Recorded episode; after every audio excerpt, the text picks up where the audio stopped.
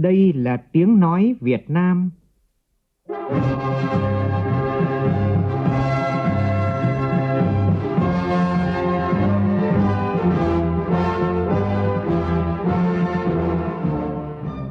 là tiếng nói Việt Nam,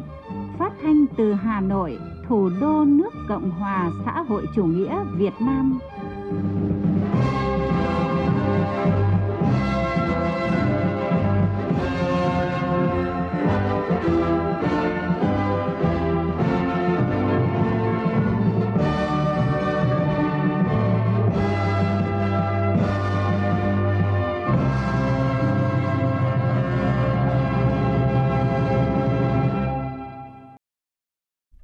Kính chào quý vị và các bạn. Mời quý vị và các bạn nghe chương trình Thời sự trưa của Đài Tiếng Nói Việt Nam với những nội dung đáng chú ý sau.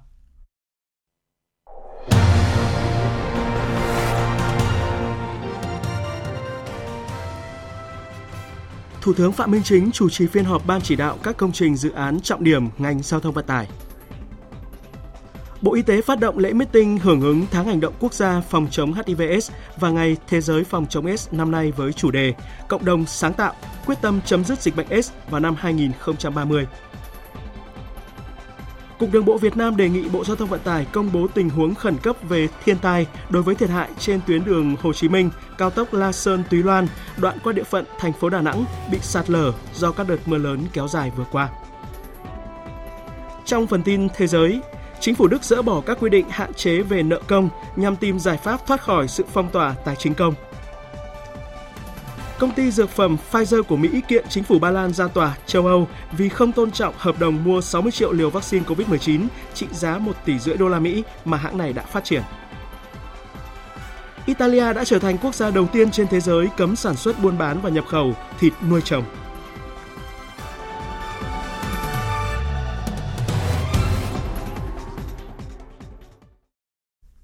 Bây giờ là nội dung chi tiết. Sáng nay, Thủ tướng Phạm Minh Chính chủ trì phiên họp thứ 8 của Ban chỉ đạo các công trình dự án quan trọng quốc gia, trọng điểm ngành giao thông vận tải. Tin của phóng viên Vũ Khuyên. Phát biểu mở đầu phiên họp, Thủ tướng Phạm Minh Chính cho biết, đến nay cả nước có 34 dự án lớn đưa vào diện chỉ đạo của Ban chỉ đạo, trong đó có 86 dự án thành phần, 5 dự án đường sắt, 2 dự án cảng hàng không, còn lại là các dự án đường bộ, chủ yếu là đường cao tốc.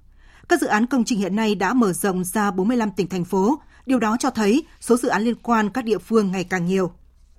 Thủ tướng cho rằng phải đổi mới việc quản lý các công trình giao thông, kể cả đường cao tốc, sau khi hoàn thành cho các địa phương.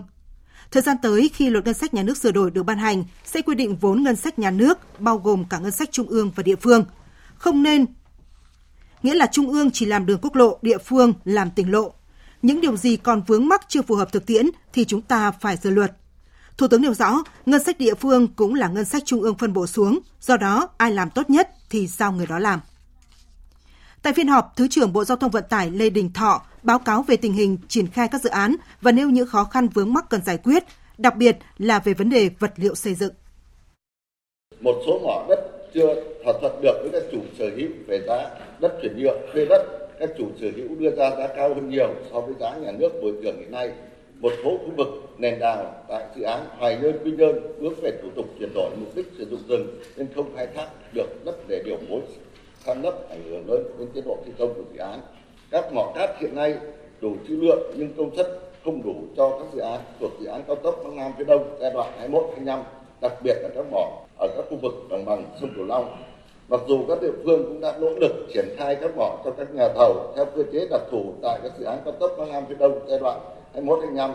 như Biên Hòa Vũng Tàu, Khánh Hòa Buôn Ma Thuật, Châu Đốc, Cần Thơ, Sóc Trăng nhưng thủ tục cấp mỏ phải bảo đảm quy định và số lượng mỏ cấp lớn nên tiến độ triển khai còn chậm nên các tỉnh không có kế hoạch để triển khai dự phòng nguồn cung cấp sẽ khó khăn đảm bảo cho nhu cầu cho dự án đặc biệt là khi thời hạn áp dụng cơ chế đặc thù của quốc hội về khai thác mỏ sắp hết giai đoạn năm 2023.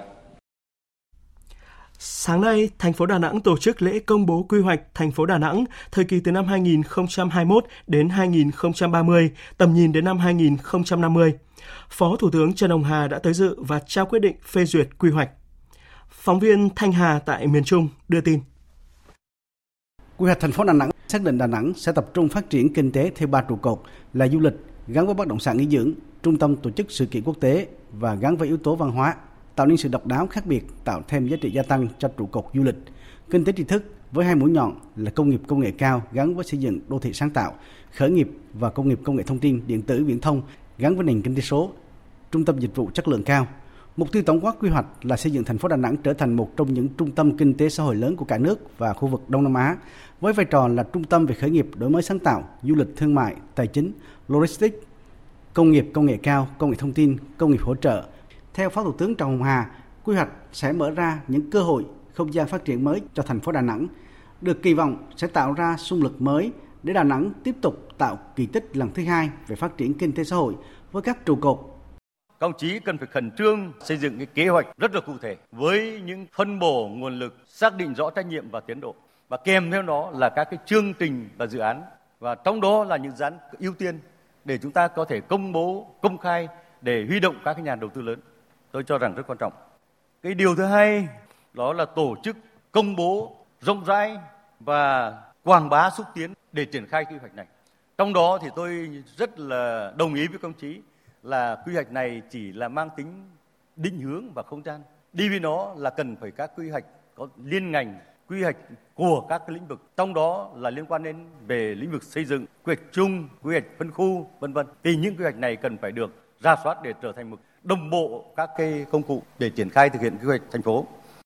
trong khuôn khổ lễ công bố, thành phố Đà Nẵng đã trao giấy chứng nhận đăng ký đầu tư và quyết định chấp thuận đầu tư cho 7 dự án, trong đó có 6 dự án có vốn đầu tư trong nước và một dự án có vốn đầu tư nước ngoài vừa được cấp phép trong thời gian qua trên địa bàn thành phố với tổng vốn đầu tư hơn 9.000 tỷ đồng. Sáng nay, Ủy ban nhân dân thành phố Hồ Chí Minh tổ chức hội nghị lấy ý kiến chuyên gia giữa kỳ điều chỉnh quy hoạch chung của thành phố đến năm 2040, tầm nhìn đến năm 2060. Tin của phóng viên Hà Khánh thường trú tại thành phố Hồ Chí Minh. Chủ tịch Ủy ban nhân dân thành phố Hồ Chí Minh Phan Văn Mãi đề nghị hội nghị giữa kỳ này phải trả lời cho được điểm mới hay là giá trị mới của điều chỉnh quy hoạch chung lần này thành phố Hồ Chí Minh là gì. Nhiệm vụ là phải kiến tạo những không gian mới, những động lực mới và đề xuất những cơ chế, chính sách, cách làm gì để quy hoạch chung của thành phố Hồ Chí Minh thật sự khả thi. Trong đó, thành phố Hồ Chí Minh sẽ hướng đến thực hiện các mục tiêu đã được nêu trong nghị quyết 24 của Bộ Chính trị về Đông Nam Bộ, nghị quyết 31 của Bộ Chính trị về phương hướng phát triển thành phố Hồ Chí Minh với những vai trò, sứ mạng của thành phố Hồ Chí Minh trong vùng của cả nước trong hội nhập cạnh tranh quốc tế. Chúng ta phải khẳng định một cách rất rõ nét vị trí vai trò của thành phố Hồ Chí Minh ở vùng kinh tế trọng điểm phía Nam, ở phía Nam và trong cả nước cũng như là một đầu mối, một đại diện của Việt Nam trong hội nhập và cạnh tranh ở khu vực và thế giới. Lần này chúng ta phải rõ nét. Nó không chỉ là kết nối về giao thông, logistics mà nó phải khẳng định bằng cái sức mạnh mềm ở vị trí, vị thế của thành phố, vai trò dẫn đầu, một cái năng lực cạnh tranh quốc tế tầm khu vực và Thời sự VOV nhanh, tin cậy, hấp dẫn.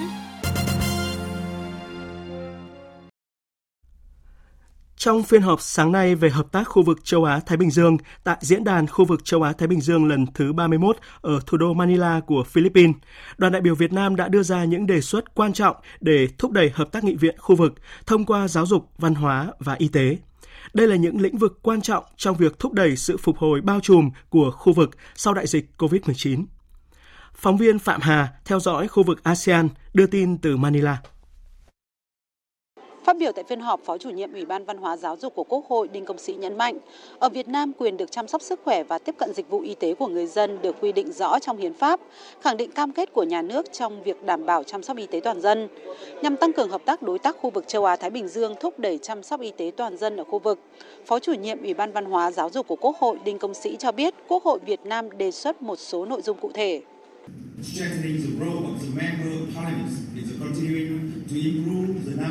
Thứ nhất là tăng cường vai trò của nghị viện các quốc gia thành viên trong việc tiếp tục hoàn thiện hệ thống chính sách pháp luật quốc gia và khu vực, tạo hành lang pháp lý nhằm thúc đẩy đầu tư vào cơ sở hạ tầng y tế, đào tạo và phát triển nguồn nhân lực y tế, mở rộng và cải thiện hệ thống bảo hiểm y tế, chăm sóc sức khỏe cộng đồng, nghiên cứu và đổi mới y tế. Thứ hai là tăng cường hợp tác, chia sẻ kinh nghiệm hoạt động giữa các nghị viện thành viên và các nhóm nghị sĩ trong khu vực châu Á Thái Bình Dương về chăm sóc y tế toàn dân. Nhằm tăng cường hợp tác đối tác khu vực châu Á Thái Bình Dương, đoàn Việt Nam đưa ra nhiều đề xuất quan trọng liên quan đến giáo dục, đào tạo và văn hóa, như thúc đẩy vai trò của nghị viện trong việc xây dựng cơ chế pháp lý cho hợp tác chuyển đổi số trong giáo dục, đẩy mạnh hoạt động trao đổi đoàn giữa các nghị viện thành viên trong lĩnh vực giáo dục, thiết lập sự hợp tác giữa các nghị viện thành viên trong việc gắn phát huy giá trị di sản văn hóa, phát triển công nghiệp văn hóa với phát triển bền vững vì châu Á Thái Bình Dương bao trùm và kết nối. Sáng nay tại Hà Nội, Ủy ban Pháp luật của Quốc hội tổ chức phiên họp toàn thể lần thứ 19 thẩm tra tờ trình của chính phủ về việc thành lập thị xã Việt Yên và các phường thuộc thị xã Việt Yên của tỉnh Bắc Giang. Phóng viên Lại Hoa đưa tin. Thẩm tra tờ trình của chính phủ, các thành viên Ủy ban pháp luật của Quốc hội đối chiếu với hiện trạng của huyện Việt Yên và dự kiến thành lập thị xã Việt Yên cho thấy hệ thống cơ sở hạ tầng của các xã được đầu tư đồng bộ, đáp ứng tiêu chuẩn điều kiện thành lập phường theo quy định của pháp luật, trong đó đạt tiêu chuẩn về quy mô dân số là 299.000 162 người, tiêu chuẩn về diện tích tự nhiên là 171 km vuông với 9 phường trên tổng số 17 đơn vị hành chính trực thuộc. Khu vực dự kiến thành lập thị xã Việt Yên đã được công nhận là đô thị loại 4, các tiêu chuẩn về cơ cấu trình độ phát triển kinh tế xã hội đảm bảo. Chủ trì thẩm tra, chủ nhiệm Ủy ban pháp luật của Quốc hội Hoàng Thanh Tùng nhấn mạnh. Việc thành lập thị xã và chính phường là đáp ứng đầy đủ các tiêu chuẩn, tiêu chí đầy đủ theo thủ tục theo quy định về ờ, công nhận đô thị à, đáp ứng điều kiện theo quy định của luật ờ, tổ chức quyền địa phương ờ, hồ sơ trình thủ tục xây dựng án thì bảo đảm đúng quy định của pháp luật. Cũng trong hôm nay, Ủy ban pháp luật của Quốc hội thẩm tra dự thảo nghị quyết của Ủy ban Thường vụ Quốc hội về trình tự cử tri bãi nhiệm đại biểu Hội đồng Nhân dân, thẩm tra các tờ trình của chính phủ về đề nghị bổ sung vào chương trình xây dựng luật pháp lệnh năm 2024 đối với 4 dự án luật phòng chống mua bán người sửa đổi, luật nhà giáo, luật hóa chất sửa đổi, luật thuế giá trị gia tăng sửa đổi. Tổng kim ngạch xuất khẩu toàn ngành dệt may năm nay dự báo vẫn đạt hơn 40 tỷ đô la. Theo Hiệp hội Dệt may Việt Nam, thì kết quả này có được là nhờ nước ta là thành viên của 16 hiệp định thương mại tự do đã ký kết và thực thi. Cùng với đó là chiến lược phát triển bền vững, sử dụng chất liệu thân thiện với môi trường và giảm phát thải khí nhà kính. Phóng viên Bá Toàn thông tin. Năm nay là năm gỡ thế khó về thị trường của dệt may khi đơn hàng từ các thị trường truyền thống giảm sút, doanh nghiệp đã tìm cách gỡ nút thắt này bằng cách đa dạng hóa thị trường cũng như mặt hàng. Dù sụt giảm về xuất khẩu, nhưng dệt may Việt Nam đã có sự bứt phá cả về thị trường và mặt hàng khi có tới 36 mặt hàng sản phẩm các loại xuất khẩu tới 104 thị trường các nước và vùng lãnh thổ. Ông Vũ Đức Giang, Chủ tịch Hiệp hội Dệt may Việt Nam cho biết. Ngành dệt may Việt Nam của chúng tôi thì à, dự kiến năm nay thì chúng tôi sẽ tối đa khả năng xuất khẩu của 40 tỷ, giảm 4 tỷ so với 2022. Hiện nay Việt Nam thì đang à, có những thách thức rất là lớn, đó là tăng trưởng về xuất khẩu ấy. Nó liên quan đến vấn đề mà hiệp hội thì cũng đã đang có cái kiến nghị. Hiện nay chúng tôi đang chịu một áp lực rất là lớn về cái thuế xuất khẩu tại chỗ. Chúng tôi cũng đã rất nhiều lần kiến nghị vấn đề sớm giải quyết quy hoạch phát triển ngành, quy hoạch các địa phương, làm các khu công nghiệp đạt các chuẩn mực về môi trường để làm sao đó chúng ta thu hút được nhà đầu tư vào cái phần cung thiếu hụt. Năm 2024, dự báo kinh tế thế giới còn nhiều biến động, dự kiến thị trường vẫn nhiều khó khăn, nhưng ngành dệt may Việt Nam đặt mục tiêu tăng trưởng 10%, với kim ngạch xuất khẩu dự kiến đạt khoảng 44 tỷ đô la Mỹ. Để đạt được mục tiêu này, ngành tiếp tục đa dạng hóa thị trường xuất khẩu, phát triển bền vững, tuân thủ và thích ứng nhanh với luật chơi toàn cầu, yêu cầu mới, trong đó chủ động hơn về phát triển ý tưởng, mẫu mã, chủ động nguyên liệu đầu vào trong sản xuất. Dòng vốn từ Nhật Bản luôn là nguồn đầu tư trực tiếp nước ngoài FDI hấp dẫn đối với các địa phương tại nước ta. Vấn đề đặt ra là cần thu hút và sử dụng dòng vốn này hiệu quả hơn nữa khi vẫn còn rất nhiều dư địa phát triển. Phản ánh của phóng viên Trường Giang, thường trú khu vực Đông Bắc về thực tế tại tỉnh Quảng Ninh. Ngày 17 tháng 11 vừa qua, tỉnh Quảng Ninh trao giấy chứng nhận đăng ký đầu tư cho 4 dự án của các nhà đầu tư từ Nhật Bản, Castem, Pastelco, Tamagawa, Fujik, tổng số vốn hơn 80 triệu đô la Mỹ. Ông Ozawa Kenichi, tổng giám đốc dự án Tamagawa Việt Nam, sản xuất máy cảm biến cung cấp cho sản xuất ô tô với quy mô gần 14,5 triệu sản phẩm mỗi năm, khẳng định Chúng tôi lựa chọn khu công nghiệp sông Khoai là nơi đầu tư dự án của mình tại Việt Nam.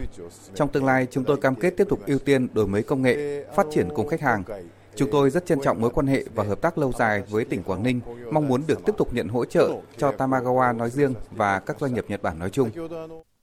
Trên địa bàn tỉnh Quảng Ninh hiện có 12 dự án có vốn đầu tư trực tiếp từ Nhật Bản. Tổng vốn đầu tư đăng ký đạt gần 2,4 tỷ đô la Mỹ, chiếm hơn 20,5% tổng vốn đầu tư FDI toàn tỉnh, tập trung vào các lĩnh vực sản xuất điện, công nghiệp chế biến chế tạo, nông lâm ngư nghiệp và hoạt động tư vấn quản lý. Nhật Bản đang đầu tư tại 57 tỉnh thành tại Việt Nam, trong đó số vốn vào những địa phương đang đứng đầu như Thanh Hóa, Hà Nội, Bình Dương đều gấp nhiều lần Quảng Ninh. Nguồn vốn FDI Nhật Bản vào Quảng Ninh được nhận định vẫn chưa đạt được như kỳ vọng, chưa tương xứng với tiềm năng, lợi thế và cả mối quan hệ hợp tác chiến lược mà hai bên đã định hình suốt thời gian qua. Một trong những điều khiến nhiều nhà đầu tư cân nhắc, theo chính các doanh nghiệp Nhật Bản, đó là vấn đề nguồn nhân lực. Ông Mizuta Kazunori, giám đốc công ty trách nhiệm hữu hạn Yazaki Hải Phòng cho biết thêm, hiện nhà máy tại Quảng Ninh đang có 4.000 người trong tổng số 15.000 nhân viên của toàn hệ thống. Trong những năm gần đây, khi nhiều công ty từ Trung Quốc, Hàn Quốc và các nước khác đầu tư vào khu vực miền Bắc Việt Nam, việc đảm bảo nguồn nhân lực trở nên khó khăn hơn. Hơn nữa, khi cạnh tranh nguồn nhân lực trở nên căng thẳng hơn, chi phí lao động cũng tăng lên, tạo áp lực đối với hoạt động kinh doanh của công ty. Chúng tôi mong muốn xin ý kiến để cải thiện chính sách về thuế thuận lợi cho người lao động và cải thiện việc cung cấp nhà ở để thu hút nhân tài. Yêu cầu của các nhà đầu tư Nhật Bản không chỉ là đảm bảo về số lượng lao động mà còn cần thu hút nhân lực chất lượng cao, biết tiếng Nhật. Thêm vào đó, hạ tầng sản xuất, đặc biệt là hạ tầng sản xuất xanh cũng được đánh giá chưa được cải thiện nhiều, không chỉ riêng tại Quảng Ninh. Ông Nguyễn Văn Nhân, Tổng Giám đốc Công ty Cổ phần Đô thị Amata Hạ Long, chủ đầu tư hạ tầng khu công nghiệp Sông Khoai cho biết. Đối với ờ, đầu tư Nhật Bản, tôi nghĩ có những cái yếu tố thiết yếu mà họ quyết định đăng ký đầu tư. Thứ nhất là về hạ tầng cơ sở, không chỉ là phục vụ cho việc kết nối về giao thông cảng biển mà còn trong quá trình hoạt động sản xuất các cái tiện ích điện và nước, à, xử lý nước thải phải đảm bảo không gây ô nhiễm môi trường. Không chỉ là không thiếu điện mà lại việc cấp điện phải thường xuyên liên tục và nước cũng như vậy. Nhật Bản hiện là một trong những thị trường ưu tiên thu hút đầu tư của Quảng Ninh. Những lĩnh vực mà tỉnh này tập trung phát triển như công nghiệp chế biến, chế tạo, công nghệ cao, công nghệ thông minh, kinh tế biển, logistics, cảng biển và dịch vụ cảng biển, nông nghiệp sinh thái hay năng lượng sạch đều là thế mạnh của các nhà đầu tư xứ Phủ Tàng. Cùng với việc cam kết đồng hành, Quảng Ninh đã và đang nâng cao hiệu quả cung cấp dịch vụ công và các điều kiện về đầu tư, kinh doanh, thương mại, du lịch, kỳ vọng tiếp tục đón sống đầu tư từ Nhật Bản mạnh mẽ hơn. Lao động, công đoàn Lao động, công đoàn Thưa quý vị, thưa các bạn, thời gian qua các cấp công đoàn đã tích cực tổ chức các cuộc đối thoại tập thể giữa lãnh đạo doanh nghiệp, lãnh đạo cấp ủy chính quyền địa phương, các đoàn đại biểu Quốc hội và chính phủ với đại diện người lao động của các đơn vị trong cả nước. Điều này đã góp phần giảm tới hơn một nửa số cuộc ngừng việc tập thể trong giai đoạn từ năm 2013 đến năm 2018. Phản ánh của phóng viên Bích Ngọc.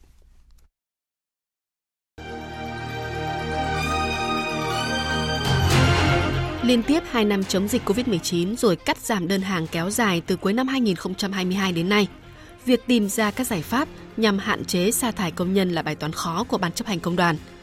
Trước khó khăn, ông Nguyễn Phước Đại, Chủ tịch Công đoàn Công ty trách nhiệm hữu hạn Yuki Việt Nam, khu chế xuất Tân Thuận, quận 7 thành phố Hồ Chí Minh đã đề xuất doanh nghiệp bố trí lịch nghỉ chờ việc phù hợp để tất cả người lao động không rơi vào cảnh thiếu việc, trong khi vẫn hưởng 70% lương cơ bản. Nếu sa thải thì nó không chỉ là gánh nặng cho gia đình người lao động chúng tôi mà nó còn là cái gánh nặng cho xã hội. Và ban tổng giám đốc đã đồng ý với chúng tôi về cái đề xuất đó và cái giải pháp đó và chúng tôi cũng yên tâm và đã tuyên truyền và phổ biến đến người lao động để họ yên tâm trong công việc. Còn tại công ty Nisse Electric Việt Nam có trụ sở tại thành phố Hồ Chí Minh, Ban chấp hành công đoàn cơ sở thường xuyên tổ chức đối thoại tại doanh nghiệp nên tình hình sản xuất ổn định nhiều năm liền, không xảy ra tranh chấp lao động hay đình công. Để tránh các vụ ngừng việc tập thể đáng tiếc xảy ra, ông Phạm Hồng Thái, Chủ tịch Công đoàn Công ty trách nhiệm hữu hạn nhà máy bia Heineken Việt Nam, tỉnh Tiền Giang đã chủ động tổ chức các buổi đối thoại định kỳ giữa lãnh đạo công ty và người lao động.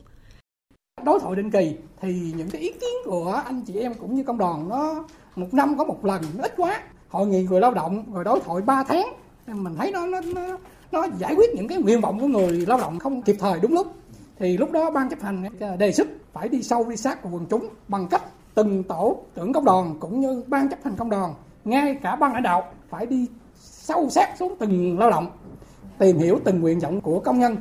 và phải xác định tài sản lớn nhất của doanh nghiệp, bởi vì người lao động mới đã đem lại cái lợi nhuận lớn nhất. Mà nếu anh không chăm lo đời sống tốt, anh không hiểu được nguyện vọng, thì chắc chắn rằng cái vấn đề sản xuất kinh doanh của anh cũng sẽ bị mất phần không chỉ đối thoại giữa chủ sử dụng lao động và người lao động mà nhiều địa phương còn thường xuyên tổ chức đối thoại giữa người đứng đầu địa phương, cấp tỉnh thành phố để nhanh chóng tháo gỡ khó khăn vướng mắc người lao động đang gặp phải.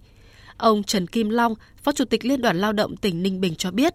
chính từ những buổi đối thoại như thế mà nhiều chính sách đã được cởi nút thắt, triển khai nhanh hơn tới đầy đủ đối tượng thụ hưởng. Liên đoàn Lao động tỉnh Ninh Bình phối hợp với đoàn đại biểu Quốc hội và Mặt trận Tổ quốc tỉnh tổ chức cho đoàn đại biểu Quốc hội tỉnh tiếp xúc với cử tri là công nhân lao động, cán bộ công đoàn,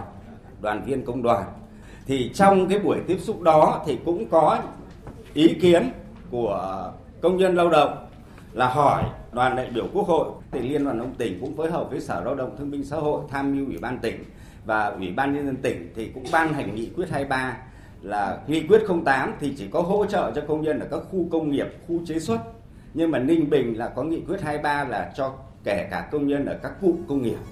Đối thoại tại nơi làm việc có thể tạo ra điều kiện làm việc tốt hơn và tăng năng suất lao động, góp phần giảm 55,3% số cuộc ngừng việc tập thể so với nhiệm kỳ 2018 đến năm 2023. Ủy viên Trung ương Đảng, Bí thư tỉnh ủy Thái Nguyên Nguyễn Thanh Hải đánh giá. Liên đoàn Lao động tỉnh Thái Nguyên đã hết sức là sáng tạo chủ động trong cái việc đề xuất với cấp ủy chính quyền địa phương à, đối thoại à, nhằm à, lắng nghe các ý kiến của người lao động. Trong đó có thể kể tới là cuộc đối thoại của Bí thư tỉnh ủy, Chủ tịch Ủy ban Nhân dân tỉnh, Chủ tịch Hội đồng Nhân dân tỉnh và các đại biểu của đoàn đại biểu Quốc hội tỉnh với khoảng trên 300 công nhân người lao động đại diện cho hơn 230.000 người lao động đang lao động tại các cái khu công nghiệp và các cái doanh nghiệp ở trên địa bàn tỉnh Thái Nguyên. Nếu mà không có cái sự đối thoại, không có sự nắm bắt và không có cái sự chỉ đạo thì có thể là sẽ không được giải quyết. Sau các cuộc đối thoại giữa người lãnh đạo các đơn vị lãnh đạo địa phương, người đứng đầu chính phủ với công nhân lao động,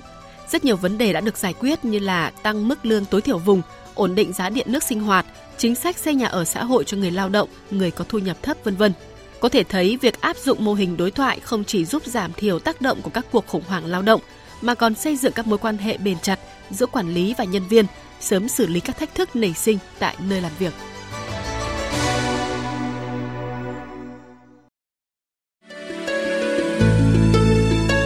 Tổng Liên đoàn Lao động Việt Nam phối hợp thực hiện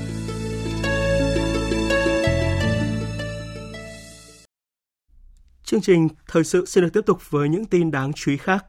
Lễ meeting hưởng ứng tháng hành động quốc gia phòng chống HIVS và Ngày Thế giới phòng chống AIDS đã diễn ra sáng nay tại Hải Phòng. Sự kiện do Bộ Y tế phối hợp với Ủy ban nhân dân thành phố Hải Phòng tổ chức.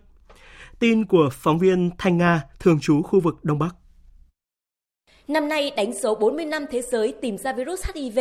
Việt Nam cũng đã trải qua 33 năm ứng phó với đại dịch HIV với gần 250.000 người nhiễm HIV. Theo Bộ Y tế, chúng ta đã và đang từng bước khống chế, kiểm soát được đại dịch, nhưng những năm gần đây, xu hướng dịch có dấu hiệu thay đổi, dịch tăng nhanh trong nhóm trẻ tuổi từ 15 đến 29 tuổi. Các trường hợp mới phát hiện chủ yếu thuộc nhóm nam quan hệ tình dục đồng giới, chiếm 80%. Tháng hành động quốc gia phòng chống HIV/AIDS năm nay có chủ đề Cộng đồng sáng tạo, quyết tâm chấm dứt dịch bệnh S vào năm 2030. Tại lễ meeting, Bộ trưởng Bộ Y tế Đào Hồng Lan, Phó Chủ tịch Ủy ban Quốc gia về phòng chống S và phòng chống tệ nạn ma túy mại dâm kêu gọi mọi người chung tay hành động ngay và luôn, góp phần kết thúc dịch bệnh S vào năm 2030. Các cấp lãnh đạo, các ban, ngành, đoàn thể trung ương và địa phương tiếp tục quan tâm đến chương trình phòng chống HIV/AIDS, bám sát mục tiêu chiến lược quốc gia của chính phủ để xây dựng kế hoạch hành động cho từng năm, từng giai đoạn và triển khai hoạt động phòng chống HIV/AIDS một cách sáng tạo và hiệu quả. Các địa phương tăng cường đầu tư, phân bổ ngân sách, bảo đảm tài chính cho công tác phòng chống HIV/AIDS, lồng ghép nội dung phòng chống HIV/AIDS vào kế hoạch phát triển kinh tế xã hội của địa phương. Bà Raman Khalidi, quyền điều phối viên thường trú Liên Hợp Quốc tại Việt Nam khẳng định vẫn còn nhiều khó khăn thách thức trong công tác phòng chống HIV/AIDS tại Việt Nam đòi hỏi chúng ta phải nỗ lực nhiều hơn để đạt mục tiêu chấm dứt dịch bệnh vào năm 2030. Chúng ta hãy cùng hành động để triển khai rộng và nhanh hơn nữa các sáng kiến lấy con người làm trung tâm trong phòng chống HIV. Có giải pháp để giúp những người dân còn khó tiếp cận đều có thể sử dụng các dịch vụ thiết yếu. Cùng nhau chúng ta có thể tạo ra những thay đổi tích cực và bền vững trong việc cải thiện cuộc sống của những người dân đã và đang chịu ảnh hưởng bởi thách thức toàn cầu về HIV. Sáng nay, đông đảo người dân và du khách đã đến hồ Suối Chiếu ở huyện Phú Yên của tỉnh Sơn La để tham dự giải đua thuyền và biểu diễn lướt ván nghệ thuật và dù lượn.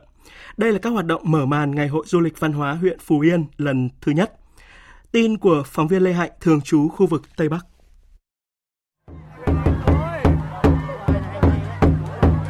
Giữa không gian hùng vĩ mà nên thơ của núi rừng, trên lòng hồ xanh biếc, những chiếc thuyền đua nhau rẽ sóng nước trong tiếng reo hò, cổ vũ đầy phấn khởi của đông đảo người dân và du khách.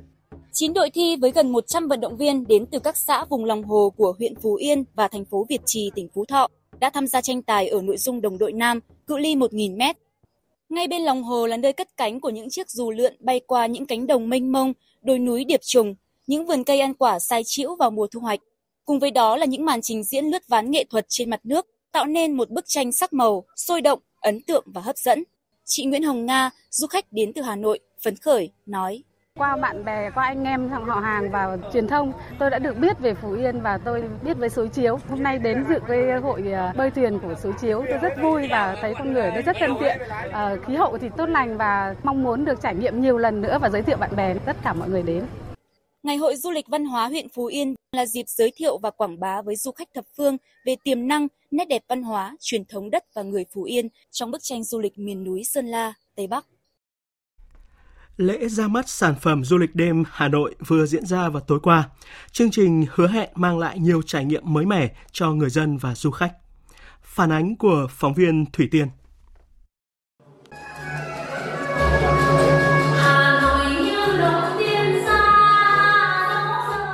15 sản phẩm du lịch đêm trong số nhiều sản phẩm hiện đang được khai thác, được lựa chọn để giới thiệu tới du khách, gồm những sản phẩm hiện có, được đầu tư làm mới về nội dung, hình thức thể hiện và có những sản phẩm được xây dựng mới, lần đầu được giới thiệu. Ông Phùng Quang Thắng, Phó Chủ tịch Hiệp hội Lữ hành Việt Nam cho biết. Không gian buổi tối Hà Nội bản thân đã, đó đã rất hấp dẫn và trong cái không gian đấy thì có rất nhiều những cái điểm du lịch các di tích khác nhau nằm rải rác đặc biệt là ở khu vực trung tâm của thủ đô thì có một động ờ, dày đặc điểm uh, du lịch ờ, di tích rồi bảo tàng vân vân uh, cái cách khai thác về buổi tối thì nó sẽ hấp dẫn hơn ban ngày bởi vì nó có cái sự lựa chọn về âm thanh hay ánh sáng để chúng ta có thể tạo ra cái sự cảm nhận của du khách với những cái giá trị của các tài nguyên du lịch của chúng ta trên địa bàn thủ đô. Vào tối các ngày 24, ngày 25 và ngày 26 tháng 11 năm nay, tại khu vực ô quan trường diễn ra hoạt động trình diễn nghệ thuật 3D mapping, hình ảnh các sản phẩm du lịch đêm và các điểm di sản văn hóa, lịch sử của thủ đô Hà Nội. Với nghệ thuật sắp đặt kết hợp ánh sáng và bóng bằng những khối tạo hình phản chiếu hình ảnh, hình ảnh cầu Long Biên, ô quan trường, chùa một cột, tháp bút, tranh hàng trống, nón lá làng chuông, Hoàng Thành Thăng Long vân vân hiện lên lung linh và huyền ảo, mang đến nhiều trải nghiệm mới mẻ cho người dân. Ấn tượng với hoạt động trình diễn này, bạn Hoàng Sơn Tùng ở quận Hoàng Mai, Hà Nội chia sẻ. Mình rất là choáng ngợp trước không gian ở đây, từ những cái về kiến trúc hay là cách bài trí, sự kiện, triển lãm, tất cả đều mang đậm dấu ấn của Hà Nội cũng như là của Việt Nam. Những kiến trúc của Hà Nội rất phù hợp để có thể biểu diễn nghệ thuật ánh sáng và nó sẽ làm nổi bật hơn các cái đường nét của kiến trúc Việt Nam. Du khách khi đến với không gian trải nghiệm nghệ thuật ánh sáng đêm Hà Nội, điểm chạm của những xúc cảm từ 20 giờ đến 22 giờ từ nay đến hết ngày 26 tháng 11 cũng sẽ được thưởng lãm trình diễn nghệ thuật ánh sáng và âm nhạc dân gian đương đại với chủ đề Cuộc đối thoại giữa ánh sáng và không gian kiến trúc 22 hàng buồm, nơi các tác phẩm nghệ thuật ánh sáng độc bản, các tiếng hát và kể câu chuyện về đêm Hà Nội, những góc phố cổ lịch sử và những con người, mảnh đất ngàn năm văn hiến. Thành phố Hồ Chí Minh đang xây dựng chiến lược để thúc đẩy điện ảnh trở thành ngành công nghiệp văn hóa mũi nhọn, qua đó đưa thành phố trở thành một thành phố điện ảnh, gia nhập mạng lưới các thành phố sáng tạo của UNESCO. Phản ánh của phóng viên Vũ Hường, thường trú tại Thành phố Hồ Chí Minh.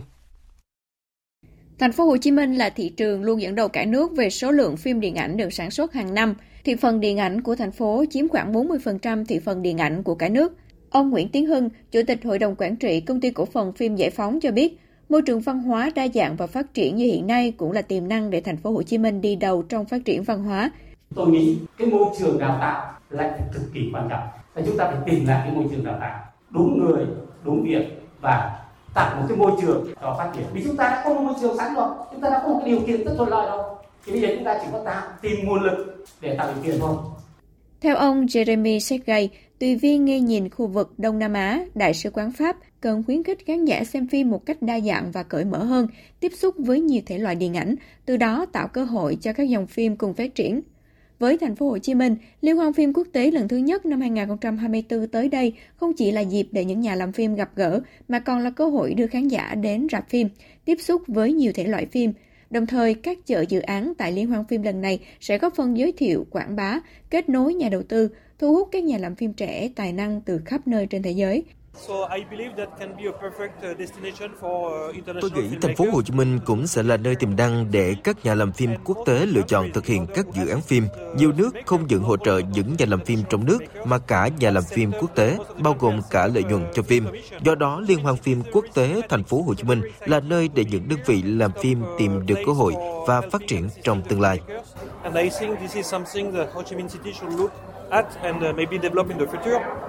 Bà Nguyễn Thị Thanh Thúy, Phó Giám đốc Sở Văn hóa và Thể thao Thành phố Hồ Chí Minh cho biết, Luật điện ảnh sửa đổi có hiệu lực từ ngày 1 tháng 1 năm 2023 đã tạo điều kiện cho thành phố Hồ Chí Minh xây dựng và phát triển đề án công nghiệp văn hóa.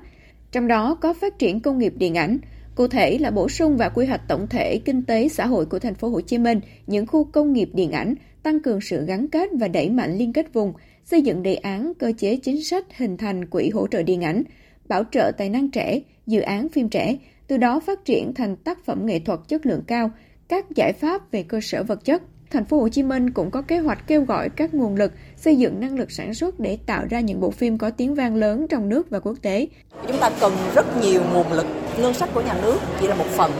Tuy nhiên nguồn lực từ phía các cái tổ chức kinh tế ở trong và ngoài nước là một trong những nguồn lực mà chúng tôi đánh giá là dồi dào và chúng tôi rất mong mỏi sẽ có tổ chức những hội nghị xúc tiến đầu tư sắp tới đây đầu năm 2024 sẽ tổ chức hội nghị trong và ngoài nước để mình kêu gọi đầu tư cho những cái phim trường những hệ thống uh, trung tâm sản xuất phim hiện đại với một đô thị có môi trường văn hóa đa dạng và là nơi thị trường điện ảnh phát triển sôi động nhất cả nước, định hướng phát triển ngành công nghiệp điện ảnh vừa là cơ hội, vừa là thách thức đối với thành phố Hồ Chí Minh. Liên hoan phim ngắn lần đầu tiên vào tháng 10 vừa qua hay liên hoan phim quốc tế lần thứ nhất diễn ra vào năm 2024 sắp tới đây cho thấy thành phố đang từng bước hiện thực hóa kế hoạch này. Cục Đường bộ Việt Nam vừa có văn bản đề nghị Bộ Giao thông Vận tải công bố tình huống khẩn cấp về thiên tai đối với thiệt hại trên tuyến đường Hồ Chí Minh, cao tốc La Sơn Túy Loan, đoạn qua địa phận thành phố Đà Nẵng do ảnh hưởng của các đợt mưa lớn kéo dài vừa qua.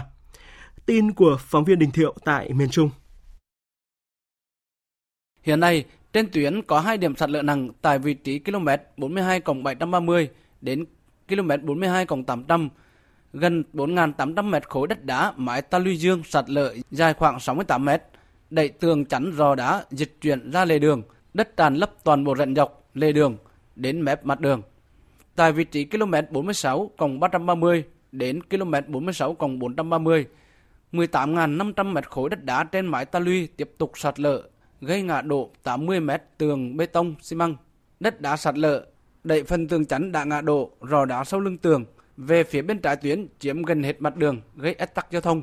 Hiện phương tiện lưu thông trên tuyến và lưu lượng rất lớn đã xảy ra ùn tắc giao thông kéo dài nhiều đợt khi lưu thông một làn qua vị trí sạt lở nặng. Ông Nguyễn Thanh Bình, Phó Giám đốc khu quản lý đường bộ 3 cho biết. Bây giờ là cái đơn vị mà đang quản lý cái tuyến đó là người ta chịu trách nhiệm quản lý bảo trì thường xuyên. Giao cái gì người ta làm cái đấy. Thì bây giờ là khi mà xảy ra tình huống xảy ra cái sự cố sạt lở như thế, tức nghĩa là gọi là tình huống bất khả kháng thì trước mắt là người ta thoát để mà thông xe một làn sau là phải báo cáo cho cấp thẩm quyền để mà có cái lệnh theo quy định của luật phòng chống thiên tai ban bố tình huống khẩn cấp mới tiếp tục làm Tiếp theo, biên tập viên Phương Anh chuyển đến quý vị và các bạn một số thông tin thời tiết. Thưa quý vị và các bạn, hôm nay thời tiết Bắc Bộ nắng đẹp tạnh giáo. Khu vực Tây Bắc và Đông Bắc có thể có mưa vài nơi, thế nhưng mà trưa chiều nay trời nắng kèm gió Đông Bắc thổi nhẹ. Mức nhiệt toàn miền phổ biến 27-28 độ, Vùng núi Tây Bắc nhiệt độ thấp hơn một chút và trời khá rét. Ở Trung Bộ dự báo hôm nay sẽ phải hứng chịu một đợt mưa to đến rất to diện rộng. Trọng tâm mưa lớn sẽ xảy ra từ các tỉnh Thừa Thiên Huế, Đà Nẵng, Khánh Hòa vào đến Bình Định có nơi mưa trên 400 mm. Còn hiện tại ở khu vực Thanh Hóa đến Nghệ An trời đang nắng. Các tỉnh Trung và Nam Trung Bộ sẽ có mưa rải rác và có nơi có rông, cục bộ có nơi mưa vừa, mưa to kèm sấm sét gió giật. Mức nhiệt toàn miền không nơi nào vượt quá 29 độ. Ở Nam Bộ chiều nay sẽ xảy ra mưa rào và rông rải rác, cục bộ có nơi mưa to. Mưa lan xuống phía đông Tây Nguyên kèm theo sấm sét và gió giật. Và theo Trung tâm Dự báo Khí tượng Thủy văn Quốc gia, trên biển thì hiện đang có một vùng áp thấp vừa hình thành và đang hoạt động ở phía Nam Biển Đông, không loại trừ khả năng mạnh lên thành áp thấp nhiệt đới trong những ngày tới. Chuyển sang phần tin thế giới. Bộ Ngoại giao Thái Lan hôm nay chính thức xác nhận 10 công dân đầu tiên của nước này bị lực lượng Hamas bắt cóc kể từ khi nổ ra xung đột tại giải Gaza vào hôm 7 tháng 10 vừa qua đã được trả tự do. Phóng viên Đặng Tuyên, thường trú tại Thái Lan, đưa tin.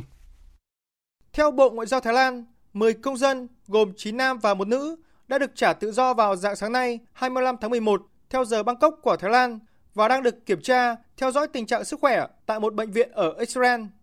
Nhân viên Đại sứ quán Thái Lan tại Israel đã gặp gỡ, xác minh danh tính và công bố trên các phương tiện truyền thông ở Thái Lan. Bộ Ngoại giao Thái Lan đã thông báo tình hình cho người thân của số công dân này, đồng thời đang xúc tiến các thủ tục để sớm đưa số công dân này trở về nước.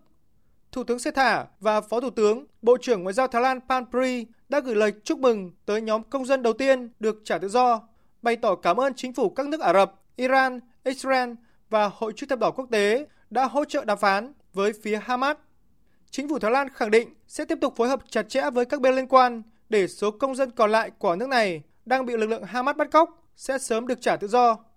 Trước đó, theo thông tin từ Bộ Ngoại giao Thái Lan, kể từ khi xung đột giữa Israel và Hamas nổ ra, Thái Lan nằm trong số các quốc gia ghi nhận thương vong nhiều nhất với 39 người thiệt mạng và 19 người bị thương. Số liệu cập nhật vào sáng nay cho thấy hiện vẫn còn tới 20 công dân Thái Lan đang bị Hamas bắt cóc. Có thể thấy là thỏa thuận tạm ngừng bắn 4 ngày tại Gaza giữa Israel và lực lượng Hamas đang tạo điều kiện cho các bên trao đổi con tin và tù nhân, đồng thời đẩy mạnh việc đưa các chuyến hàng viện trợ nhân đạo vào giải Gaza. Tổng hợp của biên tập viên Phương Anh. Theo thỏa thuận mà lực lượng Hamas đạt được với Israel hôm 22 tháng 11, nhóm vũ trang của người Palestine sẽ thả 50 người là phụ nữ và trẻ em trong 4 ngày ngừng bắn. Đổi lại, Israel cũng thả 150 phụ nữ và trẻ em Palestine bị giam giữ tại các cơ sở trên lãnh thổ Israel. Hoạt động đổi người dự kiến sẽ chia thành 4 đợt. Trong thời gian lệnh ngừng bắn được thực thi, giao tranh sẽ tạm dừng tại cả khu vực phía Bắc và phía Nam của Gaza để lượng lớn hàng viện trợ có thể tiến vào các khu vực cần được trợ giúp. Các chuyến xe viện trợ nhân đạo đang khẩn trương đi qua biên giới Ai Cập vào giải Gaza, nơi 2 phần 3 trong tổng số 2,2 triệu người dân Palestine đang sinh sống trong cảnh thiếu thốn đủ bề do bị buộc phải rời bỏ nhà cửa vì chiến sự. Hamas tuyên bố thỏa thuận với Israel sẽ cho phép 200 xe tải chở hàng cứu trợ và 4 xe nhiên liệu đi vào giải Gaza mỗi ngày trong 4 ngày ngừng bắn. Và ngay trong ngày đầu tiên khi lệnh ngừng bắn tạm thời bắt đầu có hiệu lực, 4 xe tải chở nhiên liệu và 4 xe chở khí đốt đã vào giải Gaza để hỗ trợ hoạt động của các cơ quan trực thuộc Liên Hợp Quốc. Người phát ngôn của Văn phòng điều phối các vấn đề nhân đạo của Liên Hợp Quốc, ông Jay Lecker nhấn mạnh. Liên Hợp Quốc có thể xác nhận rằng các xe tải chở hàng viện trợ nhân đạo tiếp tục di chuyển vào Gaza qua cửa khẩu Rafah, Chúng tôi hy vọng thỏa thuận đang được thực thi giữa Israel và Hamas sẽ mang lại quãng thời gian nghỉ ngơi cho người dân Gaza và Israel. Các con tin cũng sẽ sớm được thả tự do. Chúng tôi hy vọng rằng việc tạm dừng nhân đạo này sẽ dẫn đến lệnh ngừng bắn nhân đạo lâu dài hơn vì lợi ích của người dân Gaza, Israel và hơn thế nữa. Hoan nghênh lệnh ngừng bắn giữa Israel và lực lượng Hamas có hiệu lực, nhiều người dân Palestine trên giải Gaza cũng lấy làm vui mừng và hy vọng cuộc sống sẽ trở lại bình thường. Tôi hy vọng mọi thứ sẽ trở lại bình thường và các tù nhân Palestine sẽ ra khỏi nhà tù của Israel và tất cả các con tin Israel bị Hamas giam giữ sẽ trở về với gia đình của họ. Đây là điều chúng tôi mong muốn, sẽ có bình yên thực sự và người dân được sống an toàn. Lệnh ngừng bắn là rất quan trọng vì người dân ở Gaza đã rất mệt mỏi. Xung đột đã xảy ra thời gian dài và họ muốn trở về nhà. Một số người đã mất nhà và một số người mất đi con cái, anh chị em. Chúng tôi mong rằng tiến trình nhân đạo này sẽ kéo dài lâu hơn để người dân có thể đứng vững trở lại. Hiện tại cả Israel và Hamas đều khá dày dặt khi đề cập lệnh ngừng bắn này, thậm chí còn để ngỏ khả năng xung đột sẽ còn leo thang hơn khi ngừng bắn kết thúc. Chính phủ Đức vừa quyết định dỡ bỏ các quy định hạn chế về nợ công, còn được biết đến với tên gọi là phanh nợ, nhằm tìm ra biện pháp thoát khỏi sự phong tỏa tài chính công do phán quyết của Tòa án Hiến pháp Đức. Phóng viên Anh Tuấn theo dõi khu vực Tây Âu đưa tin. Tòa án tối cao Đức ngày 15 tháng 11 ra phán quyết cho rằng chính phủ của Thủ tướng Olaf Scholz đã vi phạm các quy định nợ công khi chuyển khoản ngân sách gần 60 tỷ euro chưa sử dụng dành cho hỗ trợ đại dịch COVID-19 sang quỹ dành cho chống biến đổi khí hậu. Quyết định này được đưa ra trong bối cảnh chính phủ Đức đang gấp rút chuẩn bị cho chương trình tài khóa năm 2024 đã làm đảo lộn kế hoạch chi tiêu của chính phủ Đức và có thể đẩy nền kinh tế số 1 của Liên minh châu Âu vào cuộc khủng hoảng ngân sách chưa từng có. Mới đây ngày 24 tháng 11, chính phủ Đức đã quyết định dỡ bỏ các quy định hạn chế về nợ công của mình, xóa bỏ biện pháp phanh nợ nhằm tìm kiếm một thỏa thuận bù đắp cho khoản ngân sách thâm hụt 60 tỷ euro. Và nếu điều này được áp dụng, đây sẽ là năm thứ tư liên tiếp chính phủ Đức phải hoãn thực thi biện pháp phanh nợ được sử dụng để giảm các thâm hụt liên quan đến nợ công của chính phủ. Với quyết định mới, Bộ trưởng Tài chính Đức Christian Lindner cho biết chính phủ liên bang sẽ có cơ sở chính ngân sách bổ sung vào tuần tới để đảm bảo về mặt hiến pháp cho các khoản chi tiêu công trong năm 2023. Tôi coi nhiệm vụ của mình là phải làm rõ mọi việc. Chúng ta không thể nói về năm 2024 và những năm tiếp theo cho đến khi chúng ta có được một tình huống chắc chắn và đáng tin cậy về mặt pháp lý, được hiến pháp đảm bảo. Và vì vậy, chúng tôi sẽ trình một dự thảo ngân sách bổ sung cho năm 2023 vào tuần tới. Công ty dược phẩm Pfizer của Mỹ đang kiện chính phủ Ba Lan ra tòa ở châu Âu vì đã không tôn trọng hợp đồng mua 60 triệu liều vaccine COVID-19 trị giá 1 tỷ rưỡi đô la. Tin của phóng viên Hải Đăng theo dõi khu vực Đông Âu. Vụ kiện được đệ trình theo luật pháp Bỉ vì thỏa thuận vaccine được ký kết thông qua Ủy ban châu Âu Pfizer được cho là đang yêu cầu bồi thường khoảng 1,5 tỷ đô la Mỹ liên quan đến 60 triệu liều vaccine mà Ba Lan không nhận cũng như không trả tiền dù đã có thỏa thuận ràng buộc ký vào tháng 5 năm 2021. Quyết định này được đưa ra sau một thời gian vi phạm hợp đồng kéo dài và một thời gian thảo luận thiện chí giữa các bên. Trước đó vào tháng 3 năm 2022, Thủ tướng Ba Lan Mateusz Morawiecki đã viết thư cho Chủ tịch Ủy ban châu Âu nói rằng Ba Lan sẽ không nhận vaccine của Pfizer với lý do bất khả kháng một tháng sau, chính phủ Ba Lan tuyên bố hủy hợp đồng với Pfizer với lý do gánh nặng tài chính do làn sóng người tị nạn đổ về từ cuộc xung đột Nga-Ukraine và sự gián đoạn kinh tế sau đó. Trong khi đó, những nỗ lực đàm phán với công ty, thậm chí ở cấp EU đều không thành công. Vụ kiện diễn ra khi Ba Lan chuẩn bị thay đổi chính phủ sau cuộc bầu cử vào tháng 10 vừa qua, đánh dấu đỉnh điểm của cuộc đấu tranh kéo dài 19 tháng giữa Ba Lan và Pfizer về tình trạng dư thừa vaccine Phiên điều trần đầu tiên được cho là sẽ diễn ra vào ngày 6 tháng 12 tới. Italia đã trở thành quốc gia đầu tiên trên thế giới cấm sản xuất, buôn bán và nhập khẩu thịt nuôi trồng, một thuật ngữ bắt nguồn từ cách thức sản xuất thịt bằng cách nuôi cấy tế bào động vật thay vì thông qua việc giết mổ động vật. Lệnh cấm cũng mở rộng đến việc sử dụng các sản phẩm thịt truyền thống như là xúc xích và bít tết để tiếp thị các sản phẩm thay thế thịt làm từ thực vật. Các tổ chức cá nhân vi phạm những quy tắc này có thể bị phạt tới 60.000 euro. Theo Bộ Nông nghiệp Italia, thì động thái này nhằm bảo vệ truyền thống ẩm thực và việc làm của nước này trong lĩnh vực nông nghiệp. Tiếp tục chương trình thời sự trưa nay, biên tập viên Nguyễn Hằng sẽ điểm những sự kiện và vấn đề đáng chú ý qua những phát ngôn ấn tượng và những con số đáng chú ý. Những phát ngôn ấn tượng, những con số đáng chú ý cứ dễ trước rồi đến khó sau, rồi những cái khó càng về sau cùng. Phải có bước đi, có bài bản, các thứ như thế thì nó có hiệu quả và làm mới triệt để hơn. Lâu nay tôi cũng nói là đừng cua cậy càng, cá cậy vây.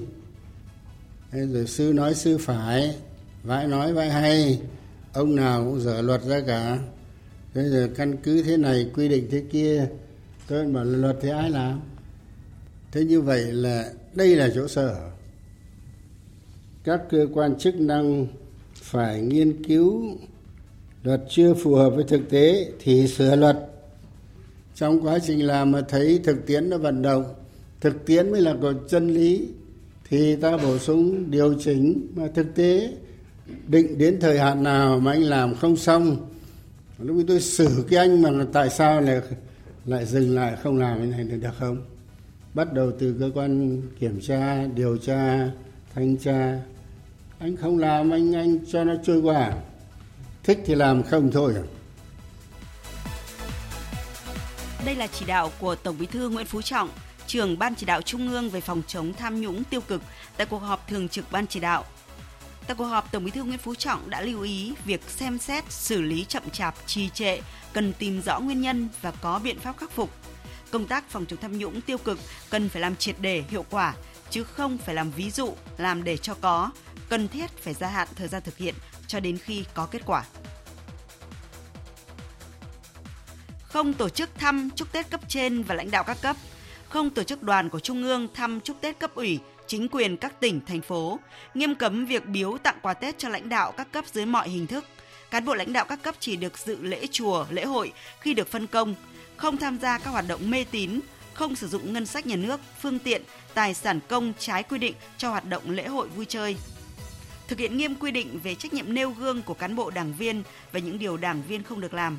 Đây là nội dung đáng chú ý tại chỉ thị số 26 của Ban Bí thư về việc tổ chức Tết Giáp Thìn 2024.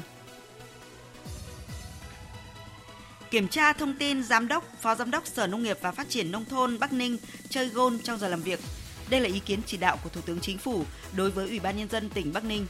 Trước đó, báo điện tử VTC News có bài viết lãnh đạo sở ở Bắc Ninh trong 7 ngày đi chơi gôn trong giờ hành chính tới 3 lần. Phản ánh việc giám đốc và phó giám đốc Sở Nông nghiệp và Phát triển nông thôn tỉnh Bắc Ninh dành 2 đến 3 ngày trong một tuần đi đánh gôn và đều trong giờ làm việc. Thủ tướng Chính phủ yêu cầu xử lý nghiêm vi phạm nếu có để bảo đảm kỷ luật kỷ cương hành chính, báo cáo Thủ tướng Chính phủ kết quả trước ngày 30 tháng 11 hơn 11.000 đầu việc được tuyển dụng tại sàn giao dịch việc làm liên kết giữa Thành phố Hồ Chí Minh với các tỉnh thành phố phía Nam. Tham gia sàn giao dịch có gần 180 doanh nghiệp tuyển dụng ở các lĩnh vực ngành nghề dịch vụ thương mại, sửa chữa ô tô, xe máy, kho bãi, công nghiệp chế biến, chế tạo, điện điện tử, nông nghiệp, công nghệ thông tin. Trong đó tại Thành phố Hồ Chí Minh có 29 doanh nghiệp tham gia tuyển dụng gần 3.000 vị trí việc làm trong nước và hợp tác lao động ở nước ngoài. Hơn 137.000 lượt lao động đi làm việc ở các thị trường như Hàn Quốc, Nhật Bản, Đài Loan Trung Quốc và Đức – đây là kết quả của chương trình đưa người lao động đi làm việc ở nước ngoài theo chương trình phi lợi nhuận của Bộ Lao động Thương binh và Xã hội trong năm nay. Đã có 81.000 vé tàu Tết Giáp Thìn được bán sau hơn một tháng mở bán vé. Số chỗ cung ứng dịp Tết năm nay khoảng hơn 200.000 chỗ với 390 chuyến tàu. 3,5% học sinh trong độ tuổi từ 13 đến 15 sử dụng thuốc lá điện tử là kết quả điều tra tình hình sử dụng thuốc lá của học sinh nước ta Tại hội nghị tập huấn nâng cao năng lực truyền thông về phòng chống tác hại của thuốc lá, nhiều ý kiến đề xuất cần ngay lập tức cấm lưu hành thuốc lá điện tử ở Việt Nam, cần cấm hoàn toàn, không thử nghiệm, không cần đánh giá và theo dõi. Một thông tin đáng lo ngại đó là số người nhiễm HIV ngày càng trẻ hóa. Số liệu báo cáo của chương trình phòng chống HIV của Việt Nam trong những năm gần đây cho thấy số bệnh nhân mới phát hiện nhiễm HIV đang trẻ hóa với nhóm thanh thiếu niên trong độ tuổi từ 16 đến 29 chiếm khoảng 50%.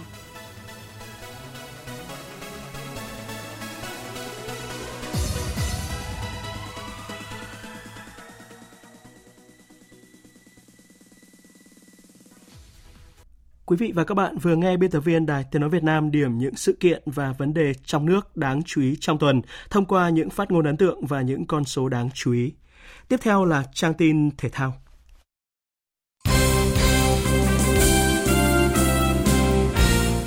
Thưa quý vị và các bạn, vòng loại giải bóng đá Cúp Quốc gia 2023-2024 khởi tranh chiều qua với cơn mưa bàn thắng được tạo ra ở ba cặp đấu đầu tiên.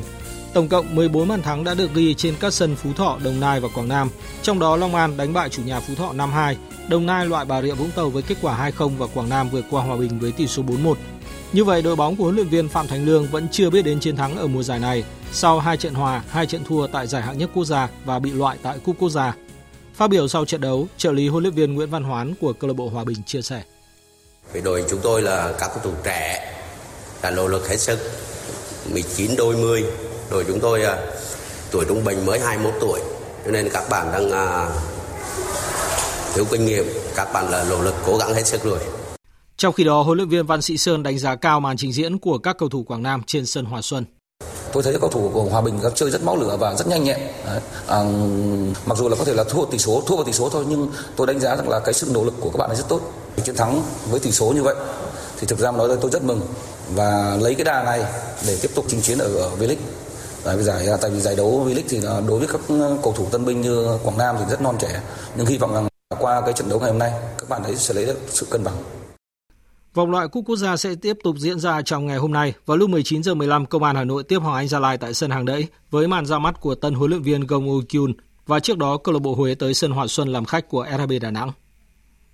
Vòng 4 giải bóng đá nữ vô địch quốc gia sẽ khởi tranh vào chiều mai với 4 cặp đấu khi đội đầu bảng Thang khoáng sản Việt Nam gặp Hà Nội 1, Phong Phú Hà Nam sau khi đứt mạch thắng vòng đấu trước gặp Thành phố Hồ Chí Minh 2. Ở hai cặp đấu còn lại, Sơn La sau 3 thất bại liên tiếp sẽ gặp Hà Nội 2, trong khi Thành phố Hồ Chí Minh 1 gặp Thái Nguyên TVT.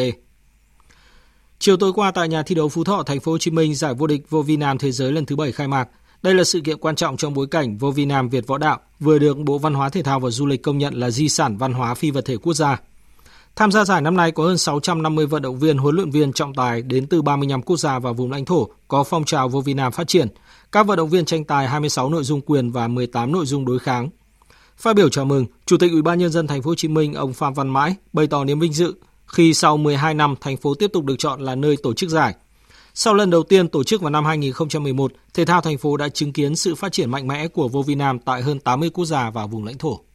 Vô vi Nam đã là sứ giả văn hóa kết nối cộng đồng quốc tế trên tinh thần thượng võ, tinh thần Việt võ đạo và đặc biệt hơn giải vô địch năm nay trùng với dịp kỷ niệm 85 năm thành lập môn phái và vô vi Nam được Bộ Văn hóa, Thể thao và Du lịch công nhận di sản văn hóa phi vật thể quốc gia hướng tới việc đưa vô vi Nam là di sản văn hóa phi vật thể thế giới Tôi tin rằng đây sẽ là động lực tích cực giúp cho giải đấu của chúng ta đạt kết quả cao nhất. Tay vợt số 1 Việt Nam Nguyễn Thùy Linh dừng bước tại tứ kết giải cầu lông Trung Quốc Master 2023 khi để thua Kim Kye-un của Hàn Quốc với tỷ số 0-2. Đối thủ của Thùy Linh hiện đứng thứ 15 trên bảng xếp hạng thế giới và là đương kim vô địch giải Hàn Quốc Master 2023. Ở xét đấu đầu tiên, hai tay vợt cống hiến cho người xem màn đôi công hấp dẫn. Có thời điểm Thùy Linh giành được lợi thế dẫn điểm nhưng việc bị đối thủ ghi những điểm số quan trọng cuối xét đấu nên đành chấp nhận thua 19-21. Sang xét 2, Kim Kae-un có chiến thắng cách biệt 21-10 khi Thùy Linh gặp vấn đề về thể lực. Trung cuộc tay vợt người Hàn Quốc thắng 2-0 và tiến vào bán kết. Các golfer thuộc 16 câu lạc bộ đang tham dự giải vô địch đối kháng các câu lạc bộ tranh cúp WGHN diễn ra trên sân Vinpearl Gold Hải Phòng theo thể thức floorball loại trực tiếp. Ông Nguyễn Hoàng Minh, giám đốc giải đấu cho biết. Cái sân chơi để cộng đồng nó cũng đã rất đông rồi. Chính vì vậy mà giải đấu này chúng tôi muốn có một cái giải đấu thực sự là chất lượng và vì vậy mà chúng tôi ờ, đã quyết định là gì sẽ chỉ có 3 bảng đấu A, B và C với ờ, handicap cao nhất ở bảng C đấy là 11.0 mà thôi. Đồng nghĩa với việc là gì là cái chất lượng của giải đấu nó cũng sẽ tăng lên và đó cũng là một trong những cái mục đích mà ban tổ chức đã đưa ra cho giải đấu này. Thay vì tính tổng điểm của các cặp đấu để tìm ra câu lạc bộ chiến thắng, tại giải đấu năm nay, các trận đấu diễn ra theo thể thức floorball loại trực tiếp, mỗi bảng đấu tính kết quả riêng, đội vô địch mỗi bảng nhận giải thưởng trị giá 40 triệu đồng. Các thành viên đội tuyển quốc gia và dự tuyển quốc gia không tham dự giải. Ông Nguyễn Hoàng Minh giải thích. Đây là một trong những giải đấu để chúng ta phát triển với phong trào và với những người chơi nghiệp dư và với các vận động viên ở trong ờ, thành phần đội tuyển quốc gia rồi thì đều là những vận động viên đẳng cấp cao và họ cần có những sân chơi tốt hơn, những sân chơi quốc gia hay là những sân chơi quốc tế rõ ràng là ở các giải đấu vừa qua chúng ta thấy là khi có sự góp mặt của các cháu thì các trận đấu cũng diễn ra khá chênh lệch. Bởi vì trình độ các cháu là cũng hơn hẳn rồi. Và chính vì vậy chúng tôi cũng muốn là tạo ra một cái giải đấu nó công bằng hơn cho các ờ, uh, golfer nghiệp dư. Dự báo thời tiết.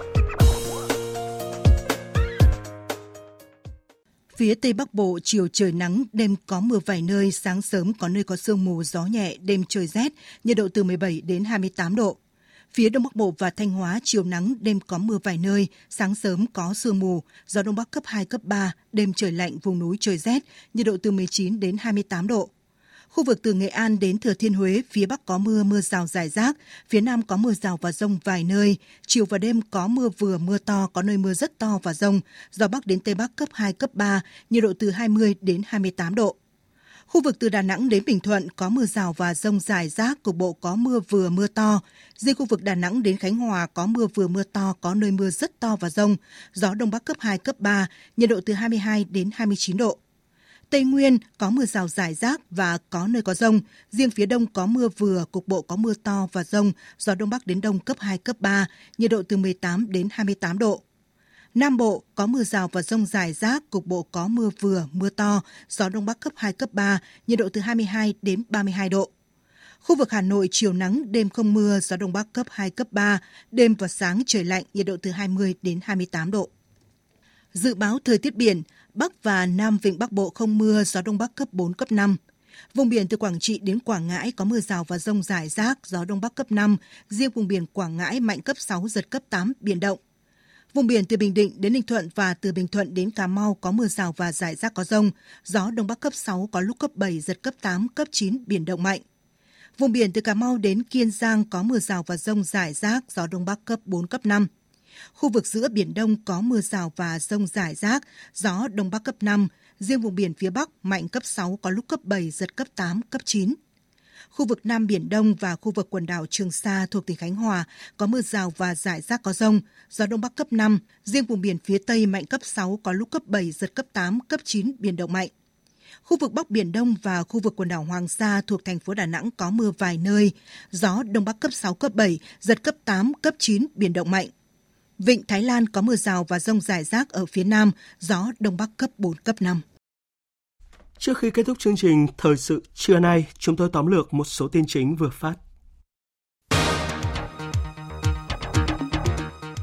Chủ trì phiên họp Ban chỉ đạo các công trình dự án trọng điểm ngành giao thông vận tải vào sáng nay, Thủ tướng Phạm Minh Chính yêu cầu phải đổi mới việc quản lý các công trình giao thông, kể cả đường cao tốc, sau khi hoàn thành cho các địa phương. Cần từ bỏ suy nghĩ Trung ương chỉ làm đường quốc lộ, địa phương làm tỉnh lộ. Ngân sách địa phương cũng là ngân sách Trung ương phân bổ xuống, do đó ai làm tốt nhất thì giao người đó làm. Vào sáng nay, Bộ Y tế đã phát động lễ meeting hưởng ứng tháng hành động quốc gia phòng chống HIVS và Ngày Thế giới phòng chống S năm nay với chủ đề Cộng đồng sáng tạo, quyết tâm chấm dứt dịch bệnh S vào năm 2030. Cục Đường bộ Việt Nam vừa đề nghị Bộ Giao thông Vận tải công bố tình huống khẩn cấp về thiên tai đối với thiệt hại trên tuyến đường Hồ Chí Minh, cao tốc La Sơn Túy Loan, đoạn qua địa phận thành phố Đà Nẵng bị sạt lở do các đợt mưa lớn kéo dài vừa qua. Công ty dược phẩm khổng lồ Pfizer của Mỹ đang kiện chính phủ Ba Lan ra tòa châu Âu vì đã không tôn trọng hợp đồng mua 60 triệu liều vaccine COVID-19 trị giá 1 tỷ rưỡi đô la Mỹ mà hãng này đã phát triển.